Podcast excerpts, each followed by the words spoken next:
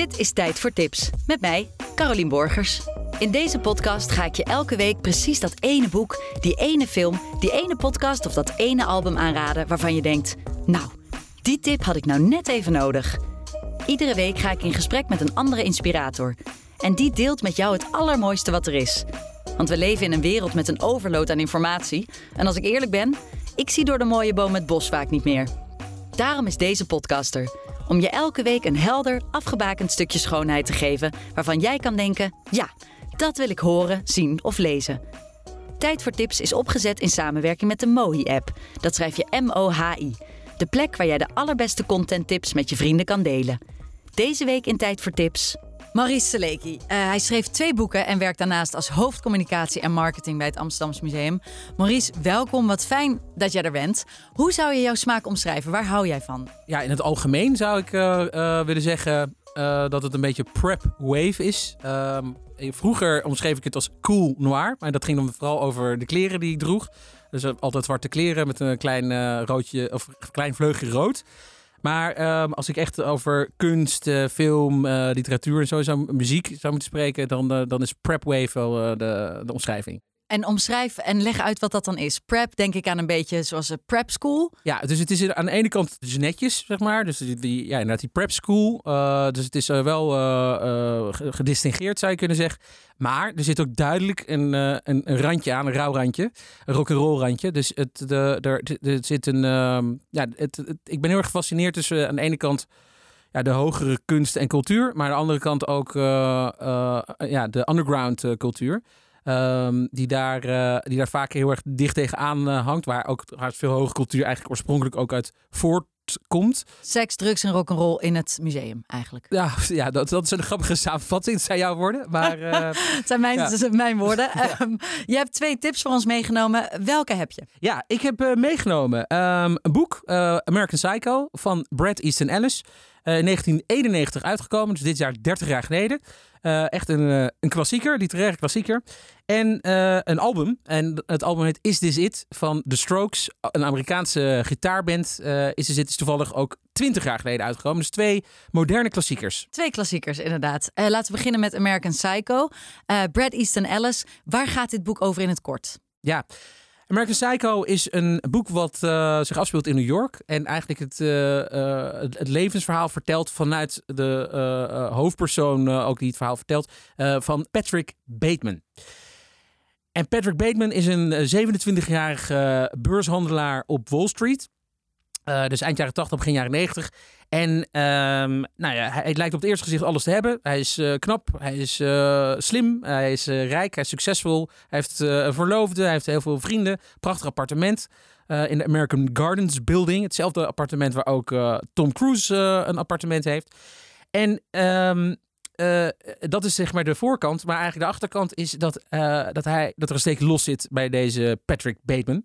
hij blijkt namelijk een seriemoordenaar te zijn. En niet alleen maar een moordenaar, ook een verkrachter, een uh, kannibaal. Uh, het, het, is echt een, een schurk van, uh, van, het, van het ergste soort. En waarom sprak dit boekje zo aan? Je las het voor de eerste keer. Hoe oud was je toen? Ik heb het gelezen tijdens mijn middelbare schooltijd. Voor mijn leeslijst Engels. Dus ik moet daar 16, 17, 18 zijn geweest. Ergens in die... Dat was de eerste keer. Meerdere keren gelezen. Ben ook sinds die tijd echt een Brad Easton Ellis uh, volger. Ik heb alle andere boeken ook van hem gelezen. Ook een paar keer. Ik heb hem twee keer ook echt ontmoet. Eén keer echt bij, tijdens een diner en een andere keer uh, tijdens een programma. En uh, ja, wat ik er de eerste keer van vond, dus laten we zeggen die middelbare schooltijd als tiener, ja, was dat een, een, een buitengewoon uh, spannend boek. Ehm, toen moet ik ook eerlijk zeggen, las ik het heel letterlijk.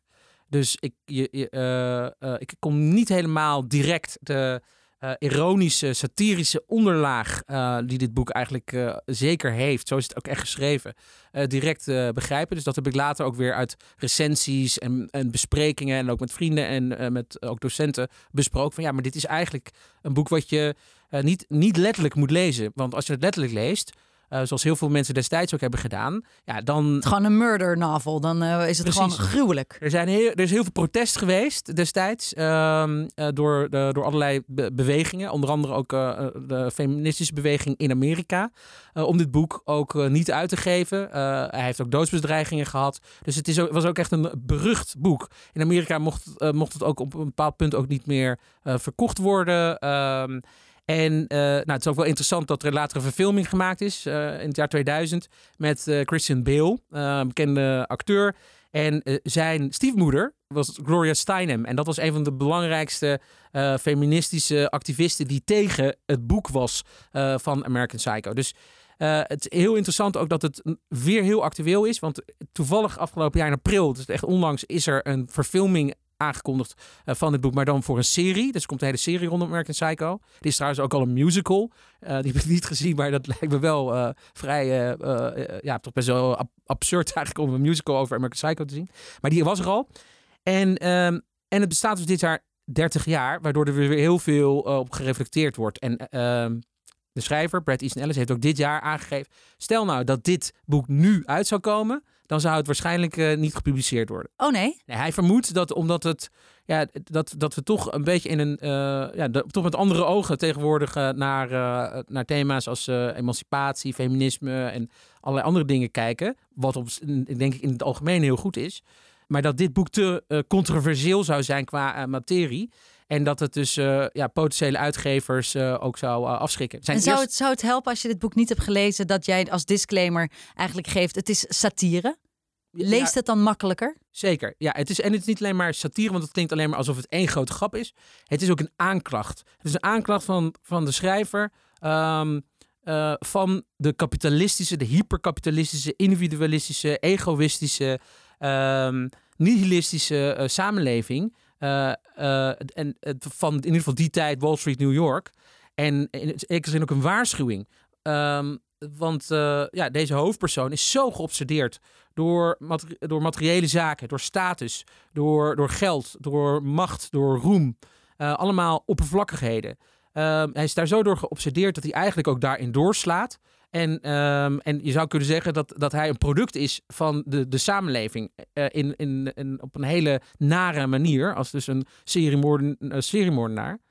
Maar het is ook dus daarmee een, een aanklacht tegen die samenleving. En je zou kunnen zeggen, en dat, dat zeggen mensen nu, inmiddels wordt dit boek echt als een klassieker beschouwd. Ook door critici, ook door het publiek. Dus het is ook een bestseller geworden. Heel veel mensen zijn nu hier heel, ja, uh, uh, kijk, weten het boek nu op waarde, te schatten. En als je nu kijkt naar de huidige tijd, waarin iedereen op Instagram zelf-absorbed uh, het beste deelt altijd en alleen maar.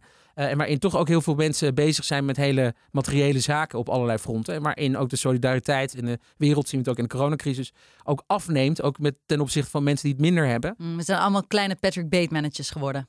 Exact, exact. Zo zou je het uh, kunnen zien. En, en, daarom denk ik dat het wel degelijk ook, ook nu nog een waarde heeft als we ook de openheid hebben om uh, dit boek dus niet letterlijk te nemen, maar ook die diepere boodschap daarin te uh, uh, proberen te ontdekken. Heb jij persoonlijk iets aan die diepere boodschap gehad? Ja, zeker. Ja, ehm, ik denk dat, dat toen ik het, ja, ook in de periode waarin ik het las, dat ik zelf ook als, als ja, ambitieuze middelbare scholier met uitzicht op, op een studententijd in Amsterdam, ik ben ook recht gaan studeren in Amsterdam, dat ik mijn eerste instantie voorstelde van, nou ja, ik word later advocaat met, uh, nou, ik word partner dan bij, op de Zuidas uh, met een groot huis, uh, met een zwembad.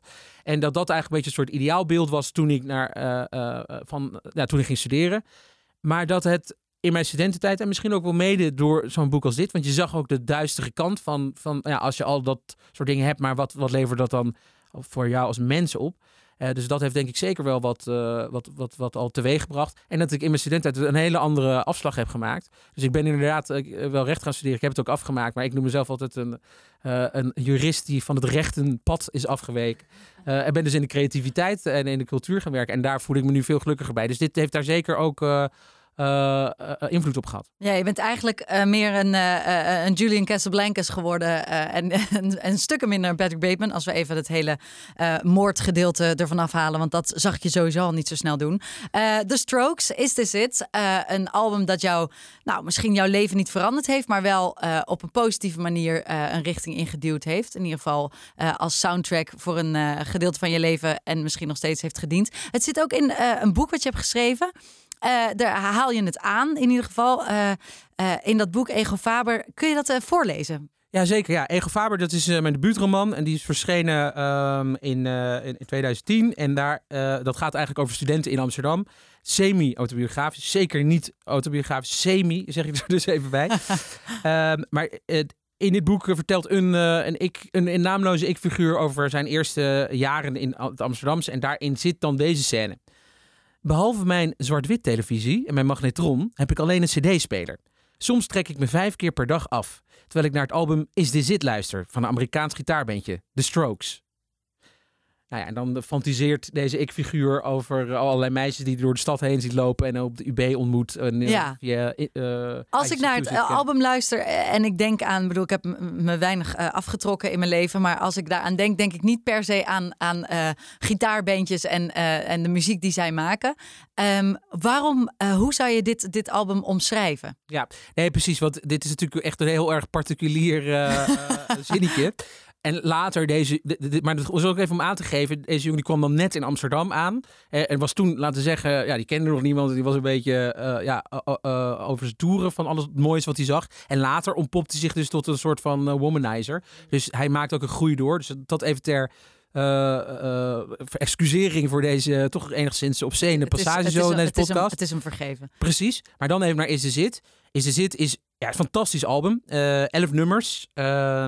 Eh, gemaakt door de band The Strokes. Vijf uh, muzikanten. Uh, de, de zanger haalde hij net aan, Julian Casablancas.